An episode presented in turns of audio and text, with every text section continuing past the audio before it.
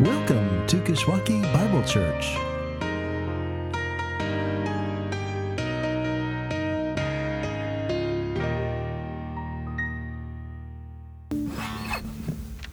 Let me invite you to be seated. It's good to be with you this morning again. Welcome if you're visiting with us. We're picking up today on a series that we started last week looking at the Gospel of John. Gospel of John, a series that we've entitled Jesus Changes Everything. Last week we saw how Jesus changes beginnings, how in Jesus God rewrites the story, and that he rewrites our story as well. And this week, we're going to be looking particularly not just at how Jesus changes our beginnings, but how Jesus changes our callings how Jesus changes our place in the story, our primary function under God. Because if Jesus is who this book says he is, he's the hero, and we're not. But what place then is left for you and I? We'll find in our passage today that having changed our beginnings, Jesus changes our callings. Let me just say on the front end uh, that you'll notice that over the next couple weeks, um, some of the passages that we're going to be looking at are too large for us to read on the front end, and we'll be working through them as we go. So don't be concerned. We'll be working through them as we go. And some of them will even be selecting the most important parts. I'll overview some of the story and then hone in in a little bit. This is going to give us a unique perspective again on this gospel as we fly at a pretty high level. But it's going to allow us to see the connection between a lot of its moving parts. So don't be concerned. Today, though, we're going to be picking up in John chapter 1, verses 19 to 51. John chapter 1, verses 19 to 51. If you want to turn there, we'll pick up the story in a minute. But first, let me pray. Heavenly Father, it's too often that we're we find ourselves caught in obsessing about our place in all this. Our, our celebrity culture, our, our thirst for fame and fortune. Only to find that in your story, there's not room for two at the top that in your story you've given that spot to Jesus. And my, my prayer today is that no matter how that struggle shows itself in our lives for each one of us individually, that no matter how that shows itself in our lives, my prayer is that seeing Jesus for who he is and taking John the Baptist today as our model, we would find contentment in not being number one that Jesus alone might be king, and all of us his servants. In the name of Jesus, I pray. Amen. Well, I want to begin today by telling you a story that I've told some of you in private, but it's high time that this is public knowledge. And it's the story of how I first met Catherine's family of the weekend that I first went out to meet them because Catherine and I had fallen in love over the summer. I would say that. I don't know if she was there, but I was there. We had fallen in love over the summer, and we had gone back, though, to our, our separate universities. I was at a, uh, in Pennsylvania at a university, a, a college, Messiah College. Some of you will know the name. Catherine was at Ohio State in, in Columbus, Ohio. She was a, a, a commuter there. And Messiah had come up on its first fall break, it, it, its first long weekend, and it was prime time to head out to see this woman that I had fallen in love with, and, and then additionally to meet her family. The problem was that I didn't have a car and I didn't have any money. But I just happened to hear that a Messianic Jew, who I had gotten to know, was planning to go home for the weekend. And he conveniently lived in Cincinnati, which meant he was going to conveniently pass by Ohio State's main campus. So I hitched a ride with this Messianic Jew. It's a story in and of itself. You can imagine the, the eight or so hours in the car. We listened twice through to the soundtrack to Fiddler on the Roof. Hitched a ride with this Messianic Jew. Suffice it to say, though, that about one o'clock in the morning, he dropped me off on the corner of the Ohio State main campus problem is is that ohio state at the time was the largest university in the country. And so the south end of the main campus was not the end i was supposed to be on. And so i picked up what i had which consisted of a backpack and a pumpkin because it was October and I was planning on carving this with Catherine later. I picked up what I had, this, this backpack and this pumpkin, and I started to walk the nearly five miles from the south end of campus to where I knew Catherine parked in the morning. I, I, she was a commuter again. I knew where she parked. This seemed like a good idea at the time. It was only a couple hours away. And so I, I proceeded to, to trek up the Ohio State campus. But to make matters worse, I ended up trucking up, trekking down the street that contained all the frat houses and the sororities. And it was Thursday night, party night at OSU. So you could picture me, quite unshaven at the time, walking down the street with a pumpkin, toting my school sweatshirt that across the front of it had plastered Messiah. now, I could tell from the stares that no one thought I was the real Messiah. But I think some of them were wondering what judgment I was planning on exacting on them with this pumpkin. So I made my way down the street, and eventually it all worked out. But for all of that, I have to say that that one instance does not summarize my life living with a Messiah complex. My life living with a Christ complex. My life living with a, a Savior complex. It is not just summarized in that well timed stroll down that street with the frat houses and the sororities wearing my school sweatshirt. I think I am the hero. I, I, I think I am the Messiah in life, but I am not. And neither are you. Psychologists speak of a messiah complex as a state of mind in which an individual holds the belief that they are responsible for saving others. It's a, a delusion of grandeur in which an individual is consumed with the need to be needed, with the need to be the Messiah. But what do we do as those who, who struggle with this Messiah complex, who struggle with this Savior complex, which is a problem we all have? This universal need to be needed, need to be wanted, need to be number one. What do we do when it co- becomes painfully obvious we cannot save ourselves, let alone save anyone else? What do we do this side of Jesus showing up and showing us what we can never be? Today, I want to look, we're going to see through the character of John the Baptist the part that's left for us to play.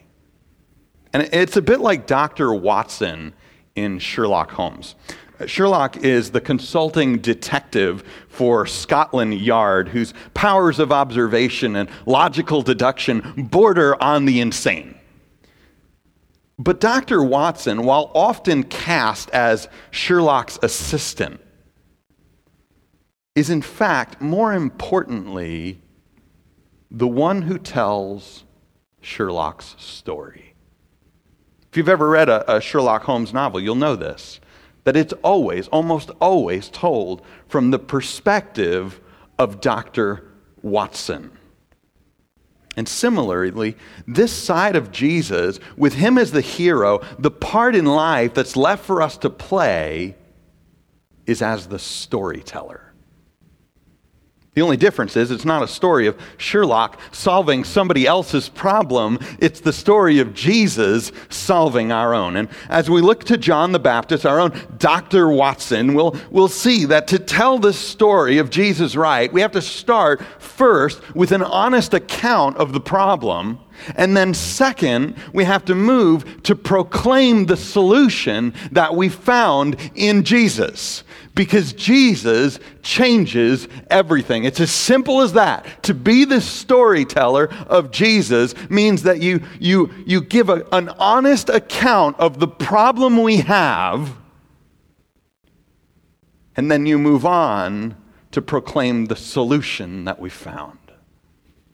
So, first, if we, the, if the part we have is to, to tell the story of Jesus, we have to begin with the problem. And I, I want you to just think for a minute how do you do that? How do you do that in today's world? How do you speak to people about a problem a lot of people don't think they have? How do you do that? Well, if you're anything like John the Baptist, you get their attention. That's what John does. You, you, you take something from culture and you turn it on its head and you expose it for what it is. And, and this is exactly what this man named John the Baptist, what this man does when he starts baptizing people. He, he takes this religious, this religious ritual of the day that had lost its richness and he turns it on its head. Let me read where the story picks up in verse 19. We've, we've already heard of John twice in the passage we looked at last week that he was a man sent from God as a, a witness to bear witness, to, to give testimony, to testify about Jesus. And now it says in verse 19, and this is the testimony of John. When the Jews sent priests and Levites from Jerusalem to ask him, Who are you? He confessed and did not deny, but confessed, I am not the Christ. And they asked him, What then? Are you Elijah? That's the one who was supposed to show up before the Christ. He said, I am not. Are you the, the prophet? And he answered, No. So they said to him, Who are you? We need to give an answer to those who sent us. What do you say about yourself? He said, I am the voice of one crying out in the wilderness, make straight the way of the Lord, as the prophet Isaiah said. Now, verse 24 says, They had been sent from the Pharisees, and we'll learn more about the Pharisees in a couple weeks, but, but they asked him, Then why are you baptizing if you are neither the Christ, nor Elijah, nor the prophet? Why are you baptizing? And I want to just take a moment to explain why there was all this commotion amongst the religious leaders of that time around this rather eccentric individual who decided one day to go down to the river and start dunking people. And what John uh, was saying through it. What you need to understand is that this thing that we call baptism wasn't something that John came up with. He did it before Jesus, but he's not the one that came up with it. It was something he was stealing from those religious leaders. It was a ritual that they did and made sure others did over and over and over again before eating, before sleeping, after getting up in the morning, after going to the bathroom, after being part of a funeral, or whenever you went to worship God. And baptism was a statement for those religious leaders. Baptism was a statement that before God we're unclean and we need God to cleanse us. But this ritual, this ritual washing apparently led a lot of people to think that their only problem was being ritually clean. So a little water here, a little water there and I'm good. I'm good. I took care of the problem. I did my ritual thing to take care of my ritual problem. Until all of a sudden, quite a, apart from the religious leaders of the time, this rather eccentric individual hijacks their ritual and starts making like it means something more. Like it's no longer, it's no longer a statement that we're good, that we did our thing and we're good. But now it's not. Now it's rather an appeal to God because we're not good. That the door was somehow unhinged, that the crime was afoot and that there was something rotten in Denmark. So we could say with Macbeth, we can ask with Macbeth, will all great Neptune's ocean wash this blood clean from my hand? No, this my hand will rather stain from shore to shore and depth to depth the green waters red. So John starts baptizing not to take care of the problem, but to point the problem out. Because we need something more than ritual. Because what's wrong isn't a ritual thing. We need something more than water, even if that's what the water points to. You can, you can take a bath. That's great. It's really great. Tell our kids that. It's really great. You get clean on the outside, but that doesn't take care of what's wrong on the inside. We need something to clean. We need someone to clean us where the water can't reach.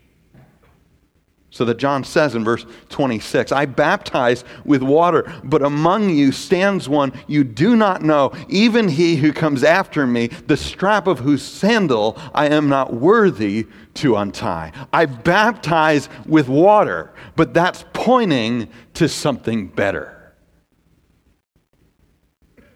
So if Jesus is the hero, and he's the one who's come to be that something better, to baptize with something better. The part that's left for us to play as his storytellers begins with pointing out the problem. For John the Baptist, he, he, he talks of us, he pictures us as being unclean, and that's, that's a picture worth diving into. It worked well for those who he was talking to, especially with their background in the Jewish faith. It made sense. For me, if I'm just talking to a neighbor or striking up a conversation walking down the street with someone, I like to talk about this world being broken. You'll hear that a lot from me. It's a phrase I come back to a lot. Your marriage is broken. Your trust is broken. Your heart is broken. And you're part of the reason why and you can't fix it. Sort of how I get into the story. But either way, we've got to follow John in giving an honest account of the problem, of pushing back on something in the culture, even with the language that we use, and then turning it on its head. Even this idea, though, of being unclean of needing to be washed, you'll find that this surfaces even today. American rapper Eminem, you know the name? It was a name that I heard driving the bus to school. American rapper Eminem just released his ninth uh, solo album, much hailed, his, his re entry onto the American rap scene. And there's a song on it that already in its first month, marked today, it was re- released a month ago, has 58 million views on YouTube. And the song's entitled River. Listen to some of these lyrics. Ed Sheeran, he features um, on, the, on the track and sings the chorus. says, I've been a liar, been a thief, been a lover, been a cheat. All my sins need holy water feel it washing over me.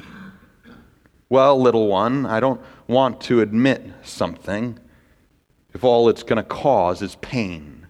Truth and lies right now are falling like rain, so let the river run.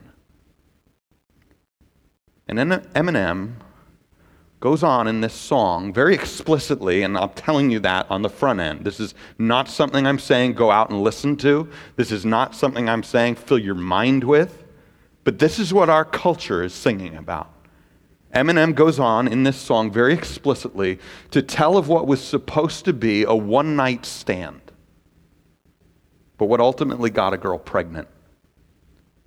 And the song is written to his unborn child to whom he sings. Bet I really would have loved your smile. Didn't really wanna abort. But what's one more lie to tell our unborn child? I've been a liar, been a thief, been a lover, been a cheat. All my sins need holy water. Feel it washing over me. Well, little one, I'm sorry. I don't want to admit something if all it's going to cause is pain. Truth and lies right now are falling like rain. So let the river run. Somewhere deep down, we all have a need to be clean. And our place in this, as those who know Jesus, is first to give an honest account of the problem, to push our culture to see that holy water is not going to do the trick. But the problem that you feel is much worse than you're actually even making it out to be. So, the part we play as Jesus' storytellers is first to point out the problem to give an honest account of the problem, and then, second, to proclaim the solution that we found in Jesus. Look at verse 29. It says, The next day he, he saw Jesus, John saw Jesus coming towards him and said, Behold, the Lamb of God who takes away the sin of the world. That's what this whole ritual thing was about our mutiny against God, our rebellion against God, our revolt against God, what the, what the Bible calls sin. And I don't even care so much what you call it today, as long as you admit the fact that we all do it and the fact that we all have it. But John says of Jesus, this is the one who takes it away. He's the solution. And in verse 30, this is he of whom I said, After me comes a man who ranks before me because he was before me. I myself did not know him, but for this purpose I came baptizing with water, that he might be revealed to Israel. I, I pointed out the problem so I could finally point to the solution. Why? Because Jesus baptizes with something better. Verse 32 And John bore witness. I, I saw the Spirit descend from heaven like a dove, and it remained on him. And you know that's a unique thing? Like just before we read the rest of what John says, do you know that's a unique thing? There are plenty of times in the Bible that the Spirit descends and that the Spirit shows up and that the Spirit does his thing the people John was talking to would have known that, but the Spirit never remains. God empowers plenty of people, the Spirit of God rushing on them to work in them or speak through them or accomplish some great thing by them. But the Spirit never remains. You could think of Moses or, or David or one of, I think, the most interesting cases, Saul. If you know the story, the last time the Spirit of God rushes on Saul, he prophesies. He, he joins the prophets, this, this king who had utterly failed in, in being a king. He joins the prophets, and then we're told this very interesting statement that then he too stripped off his clothes and lay naked all that day and that night. Like the Spirit of God just knocks him right back into Eden, naked. That's what the Spirit's about. It's about recreating, but the Spirit never remains until Jesus. Until Jesus. And, and that's the point. John says, I saw the Spirit descend and it remained on him. I myself did not know him, but he who sent me to baptize with water said to me, He on whom you see the Spirit descend and remain, this is he who baptizes with the Holy Spirit. We talked last week about how Jesus was the Word of God spoken at creation, that, that, that through Jesus, everything that was created was created, and even more, that through Him, all can be recreated again. But look at this this is how He does it. With the Spirit that was hovering over the waters before God spoke anything at creation now, according to John, hovering over the waters again, but this time at the baptism of Jesus. So, John says in verse 34 I have seen and I have borne witness that this is the Son of God. This is the, the Son of God who, who takes the enemies of God and gives them the right to become the children of God. Because he baptizes and they are born again into the family of God. Because he takes the brokenness they had with God and mends it by the Spirit of God. This is Jesus. And this is our calling under Christ. That if he is who this book says he is, he's the hero. And I'm not. And you're not. And the part we're left to play is as those who tell his story. Beginning with an honest account of the problem and then proclaiming to this world, he's the solution. But more than just about the story we tell with our lips, let me just draw this out for a minute and tell you that this is meant to be a story we tell just as much with our lives. I love where this goes. I can't delve into the, to the details of the rest of the chapter. We're not going to delve into the details, but I want to point out a, a pattern that begins with John and it starts in verse 35. There it says, the, the next day, again, John was standing with two of his disciples, and he looked at Jesus as he walked by and said, Behold, the Lamb of God. And it says, the two disciples heard him say this, and they followed Jesus. They were John's disciples, but in the end, they followed Jesus. And you can imagine if this had gone another direction. After all I've done for you, after all I've been through, the clothes I wear, the food I eat, if you know anything about John the Baptist, right? The times that I've been into that water. You could tell where this could have gone if it went in a, a, another direction. If for any moment John forgot his place in the story. Yet, if we're honest with ourselves, if we were just going to be honest, it was just us sitting across a coffee table. I don't know where you want to go Starbucks, Sean's, it doesn't matter. But if it was just us, if we're honest with ourselves, we do precisely that all the time. Whether it's with our 13 year old kid or our spouse of 30 years. Whether it's with the guy that we walked into the faith or the gal that we walked up in it.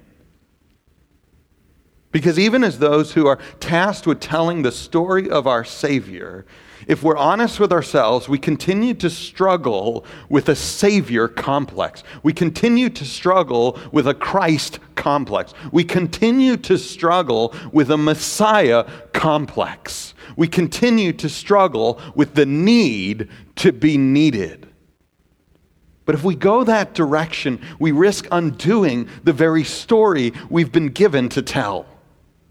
And it makes you wonder whether we even know the story at all. I'm not saying we don't need each other. We do. I'm not, I'm not saying that we're not in this together. We are. I'm not saying that we're not part of a body. We are. I'm not even saying that in another sense, we're not called to do heroic things. Even Dr. Watson, from time to di- time, does heroic things. I'm just saying that when it comes to the top, if Jesus is the hero, there's not room for two.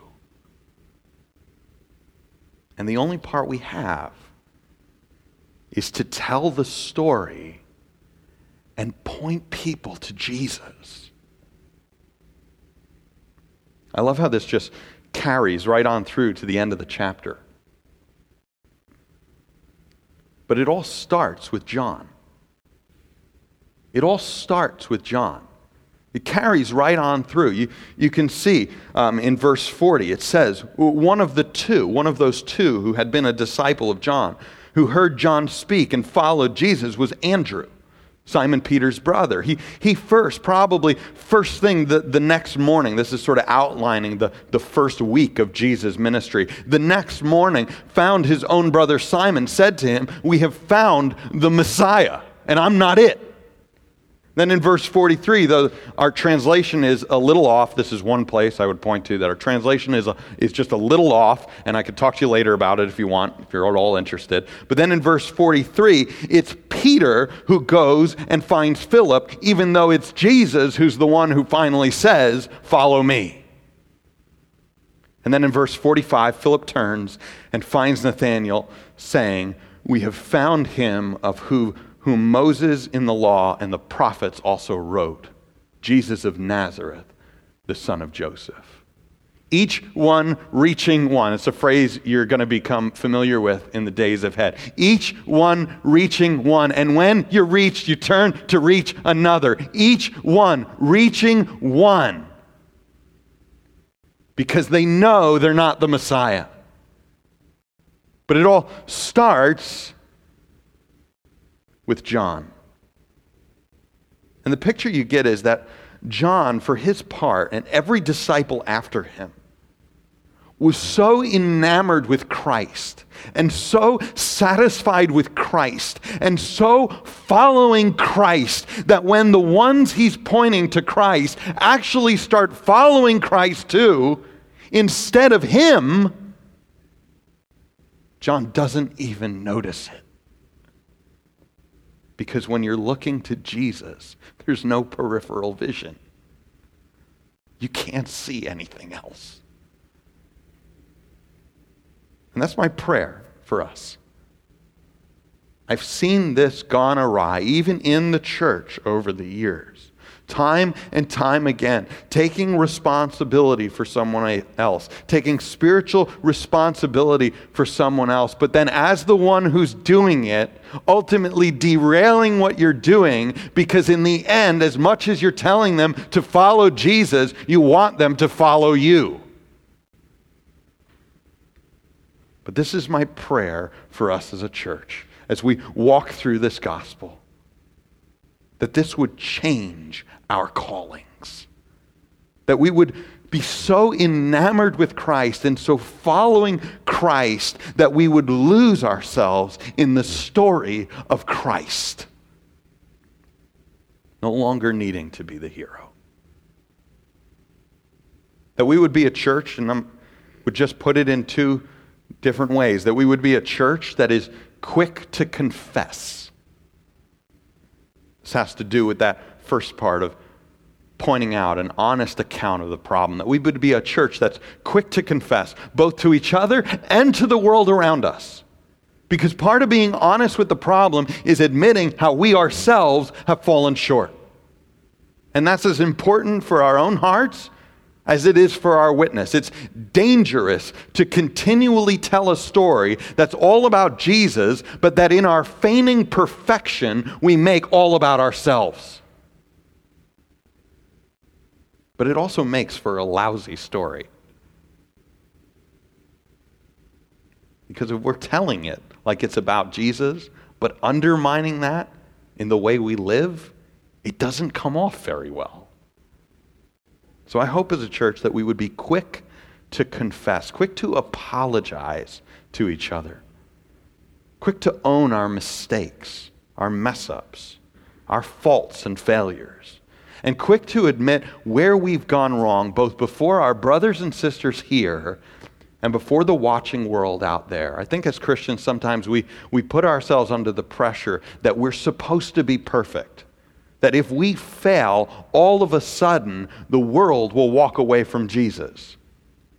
The idea, though, is that the world's already walking away from Jesus. And it's when we show that we're not perfect, and yet the story continues in Christ, that the world has something to turn back to. Let the river run. Let the holy water fall. But let it do so in Jesus. That we would be quick to confess.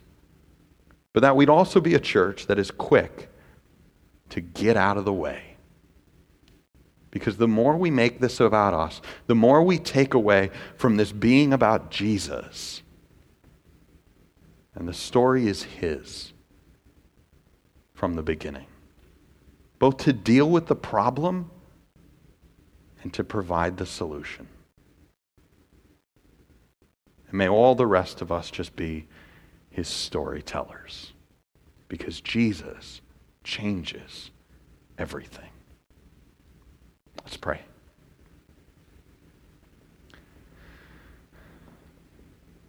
Heavenly Father, I thank you that woven into the very beginning of this story is the part that we're left to play.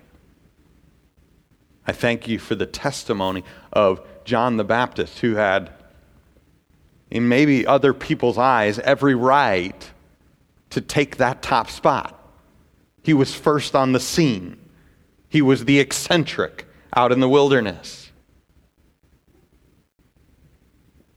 And yet I'm so grateful for his testimony that he confessed and did not deny, but confessed that Jesus is the Christ. I pray we would so be enamored, be so following Jesus that we no longer have a peripheral vision for any other concern. In Jesus' name I pray. Amen.